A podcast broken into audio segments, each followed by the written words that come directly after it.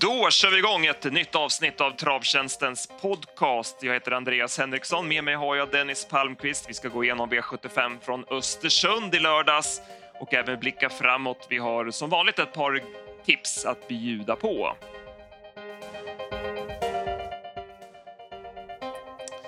Ja, Dennis, vi kör igång direkt med Östersund och V75 1 där eh, Erik Adielsson orsakade en omstart från springspår. Det tillhör inte vanligheterna. Nej, han är vass från springspår, men han brukar hålla sig på, på rätt sida och nu fick han vara lite försiktig som det kändes i start två, men ja, han kunde ändå köra sig tidigt till ledningen sen och sen var det loppet över. Och han såg ju väldigt fin ut. Ja, han visste ju, han visste ju vad som gällde, att det var att hålla ut Westholm från Ja, start. ja. Och eh, Eh, när han såg att han skulle lyckas med det även i den eh, giltiga starten så, som du säger, tog han det lite, lite lugnare och eh, för att inte riskera något. Och han vann ju enkelt från ledningen Survival Kit. Han var lite orolig där på upploppet, Erik. Han drog ju tussarna och manade på honom ett par gånger när Tiger Williams kom en bit ut i banan. Men det, det var aldrig någon fara riktigt. Nej, nej, det blev enkelt till slut ändå, men han, ja, det, han, han bromsade väl där en kort bit och e- Erik ville inte riskera någonting. Han är eff- effektiv i ledningen, Survival Kit. Och eh, ja, du skrev ju där i eftersnacket om Magnus Träffs framgångar. Ja, det var så, det var, jag skrev något i stil med att man kan inte hylla det nog mycket och det, ta, ta en V75-dubbel med sex hästar på träningslistan som amatör, det, är- det är bra gjort. Och har Ja, över 40 i segerprocent dessutom på alla starter. Så att, ja. Ja, det är lite svårt att ta in. Det är Ja. helt, helt otroligt. Bakom så Joy de Castella spurtade in som tvåa. Var det något annat du tog med dig från det här loppet? eh, nej, det var väl inget direkt, det tror jag inte. Sen går vi till V75 2, storloppet. Och eh, det blev eh, ny favoritseger. Återigen från ledningen, First Love Bocco. Hon var snabbast och eh, via 13 sista varvet så höll hon undan enkelt. Ja, nej, han dirigerade ju fältet, Oskar därifrån ledningen och det var, det var ju enkelt som du säger. Det är så i storlopp och sen att det, de har ju stor respekt för Oscar också i de här loppen. Så. Ja, Det var ju odramatiskt. Eh, Helena Klipp höll ju bra. Sen var det ett par som satt lite halvfast där bakom, men det blev ju ganska... Loppet blev ganska billigt. ja det kan man väl säga. Och, eh, Helena Klipp höll bra som du sa och Chenin Blanc svek väl lite grann. Hon borde väl kunnat lite bättre. Sen tar vi en till favoritseger. Ja. Den här gången Vincent Sass. Han kunde inte hålla ut Lexington Hall från start, men det löste sig bra när Redder Lane galopperade utvändigt i första sväng så att Olsson kunde ta dödens. Och eh, han var bara starkast och bäst, Vincent Sass. Ja, det var inte mycket att säga om. Han tog ner dem enkelt från utvändigt. Edgy Look var väl inte lika bra som gången innan. Det var väl bakskor på den här gången och fick göra en del jobb, men det var inte riktigt samma eh, klipp i honom. MT Jamming Jerry satt ju fast Ja, bakom. Och Marlon visade Don Vici fortsatt- har vi skrivit om flera gånger och han spurtade vast igen så den måste väl få vinna någon gång. Dugur funkade inte. Det blev ju galopp eh, för hans del, så att där fick vi inget riktigt kvitto på vad barfotakörningen gjorde. Det var väl kanske så att han inte klarade det helt enkelt. Ja, nej, det blir ju för mycket ibland och det kan väl ha varit så den här gången. Sen i V75 4, kallblodsloppet.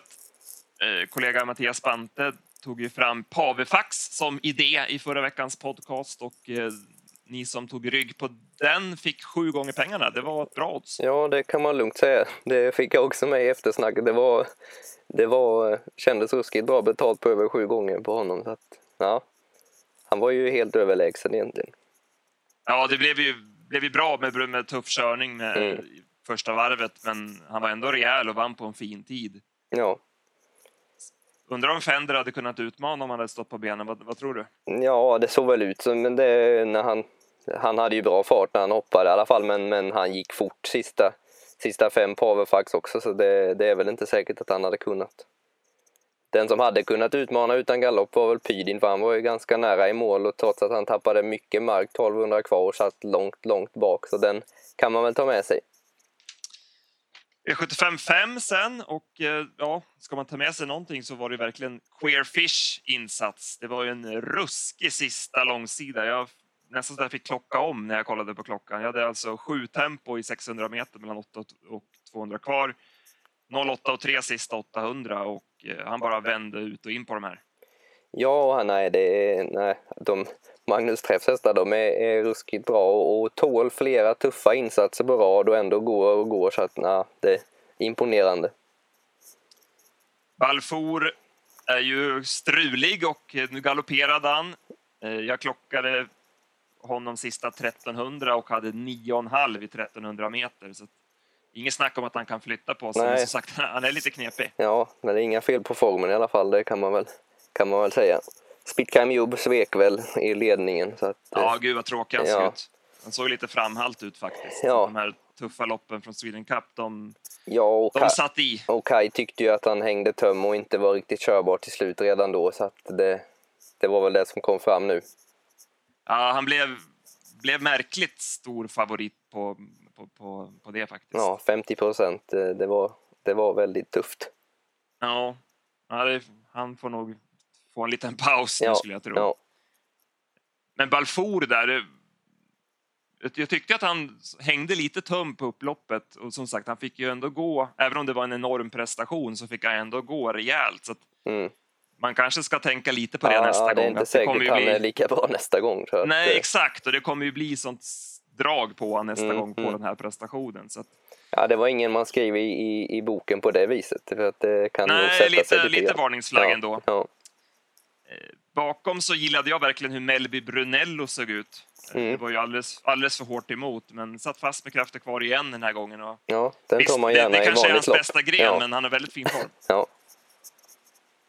Eh, Officer CD hade vi lite skrällfeeling för. Han lyckades ju hålla ryggledaren som vi var inne på, men han fick aldrig chansen och gick i mål med sparat. Och ja, han satt och kryssade över upploppet där och letade, så det fanns nog en hel del kvar där. Och ska ut på lördag och såg ut att ha en intressant uppgift. Mm. Att, eh, just att han fick med sig de här krafterna nu också. Ja. Det var nog bra både för formen och för moralen. Ja. Nej, så där, där hade vi lite att ta med oss från det loppet. Mm. Mm. Sen går vi till Jämtland Stora och det var spets och slut på Västerbo High Flyer. Ja. Per Linderoth körde för första gången och eh, ja, det kunde inte bli så mycket bättre för honom med hemmaplan och allt. Nej, han var nästan lite rörd och det är inte så ofta man ser Linderoth vara där så att ja, eh, det var stort för honom att vinna, vinna Östersunds största lopp så att eh, ja, det var roligt. Och springer om 12 år, han tappar inte formen ändå. Nej, det är otroligt viktigt. Ja. Alltså. Nej, vi var ju lite sådär på distansen på Västerbo Highflyer, men eh, det vart inte den tuffa körningen mot Mosaic Face som man kanske trodde att det skulle bli.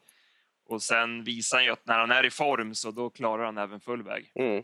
Nej, han höll ju sig ovanligt lugn Adrian, eller vad man ska säga. Men, eh, och i döden så tog en lugn döden, som man nu kan kalla det för det. Så att, eh, ja, det var ju bra. Det, var, ju, alltså, det var ju bra påläst ja. av honom. Han mm. hade givetvis nåtts av den informationen och såg att det var helt stängt också på, ja på Västerbo Highflyer. Sen vart det galopp på Mosaic Face i sista sväng. Mm. Hörde du någonting? Nej, jag hörde inte något från Adrian där vad som hände efteråt. Han ska ut även han nu på lördag så vi får mm. se då. Det såg inte ut att vara tomt i galoppen i alla fall. Tobin Kronos var den som svek. Även om det gick långsamt en bit på mellanvarvet så var han ju bara blek. Ja, han såg ju seg ut till slut. Hade han i alla fall gått i mål med, med fullt fullt ös så att säga så kunde man väl köpt lite grann att han inte kom in i matchen men så såg det inte ut riktigt utan det, det såg bara slakt ut.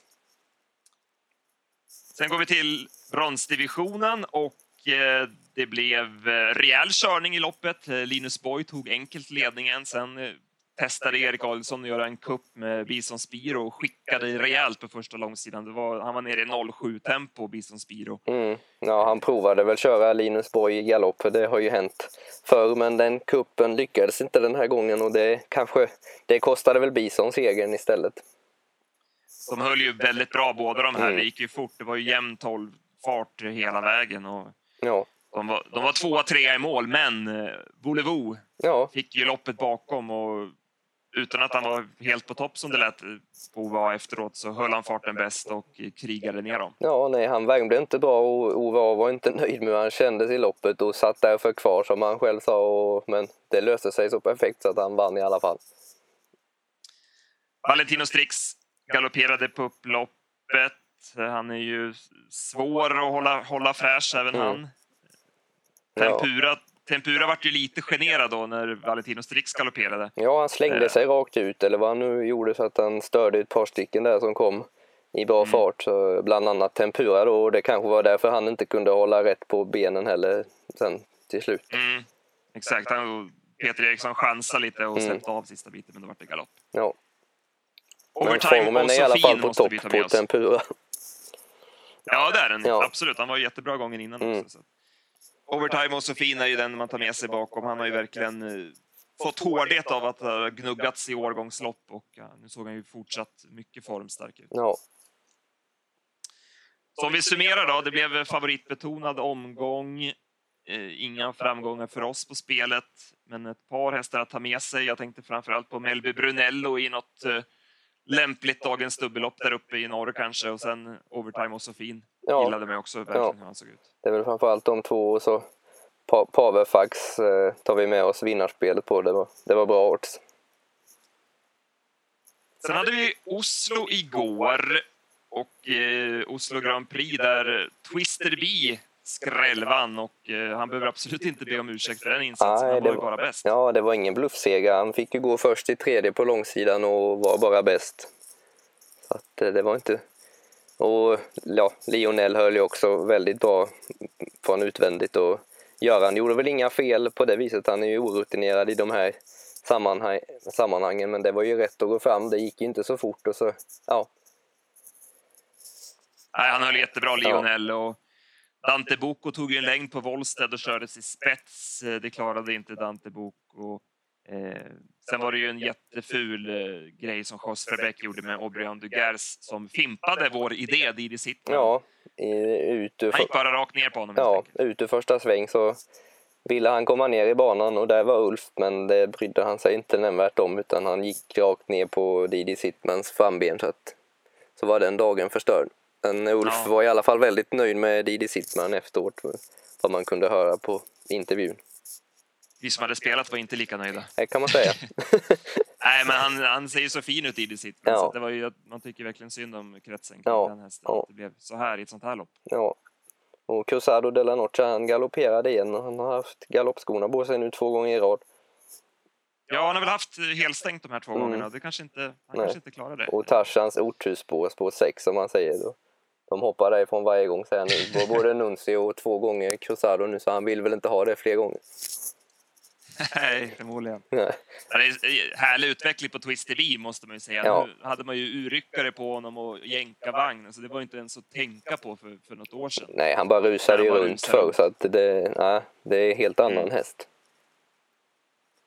Han sa det Kristoffer efteråt att han hade slagit lite grann i vagnen runt sista svängen, så han var lite, Mm. lite på fel där. Så Mm. Men eh, jäklar vad han bara längde på steget upp loppet ner. Det var, han fick ändå göra en del jobb under sista varvet. Ja. Nej, och det här, det här året glömmer nog inte Kristoffer Eriksson i första taget. Han har verkligen slagit sig in bland toppskiktet eh, av kuskar. Så att, eh, Ja, verkligen. Så att, eh, härlig utveckling på även kusken som du säger. ja. Så, så hade vi Per Linderoth som vann eh, på lördagen där. Det är ju Mm. Två, två kuskar som fortfarande är lite, lite underskattade även om de är. Ja, Kristoffer är väl kanske inte underskattad längre men Per känns det som att han, han levererar i stort sett alltid när han kör i stora lopp men är fortfarande är inte så flitigt anlitad i de sammanhangen. Var det något mer du tog med dig från eh, Bjerke annars? Nej, det var ju mycket snack om överkörningen där som vi redan har nämnt och så Phantasm Soa kollade de ju länge på vid hans seger. Han bröt ut några spår eh, över upploppet men fick ändå behålla. Det kändes som att han störde Dominion Beach en del så Örjan fick ju flytta honom ett eller två spår ut och kanske hade kunnat utmana annars. Eh, Månprinsen AM var tillbaka och, och han satt ju långt bak när det var 500 kvar men, men vann i alla fall så att han han är ju vass på speed när det blir tillräckligt hårt tempo och Gunnar kör i tid med han. Så att, eh, Mm, mm. Sen hade vi en bra spik i Canary Match som vann enkelt trots att det var bra tempo hela, hela vägen. Ja, så var det. Ja, annars eh, Shadow Gar vann ju i spets men det var nästan så att man tog med sig Indoor Voices insats i dödens ännu mer. Så Så, ja. Ja, det var lite synd på vädret, annars var det ju Mm. fina tävlingar. ja. Nej, annars... Då lämnar vi, lämnar vi helgen Ja, det gör vi. Så går vi framåt. Så ser vi framåt. Vi har ju V86 numera på orten här under sommaren när Solvalla ska lägga om sin bana. Mm, Och vi har Vaggeryd på onsdag som har fått till fina lopp även där. mm, Eh, som sista loppet där med bronsdivisionsförsöket med Ready Rib mot Monitor Spare. Eh, Det var ju ett jättefint lopp. Ja. Island Life. Ja. Det var ju ett kanonrace. Sen har vi ett ex extremlopp över 3640 meter, dagens dubbelett V867. Och här har jag mitt speltips. ja. Ja, det är ingenting för folk med svagt hjärta. vi pratar Kahar QC. Jag kan ha QC i, i trav förhoppningsvis i 3600 meter. Då måste han vara svårslagen.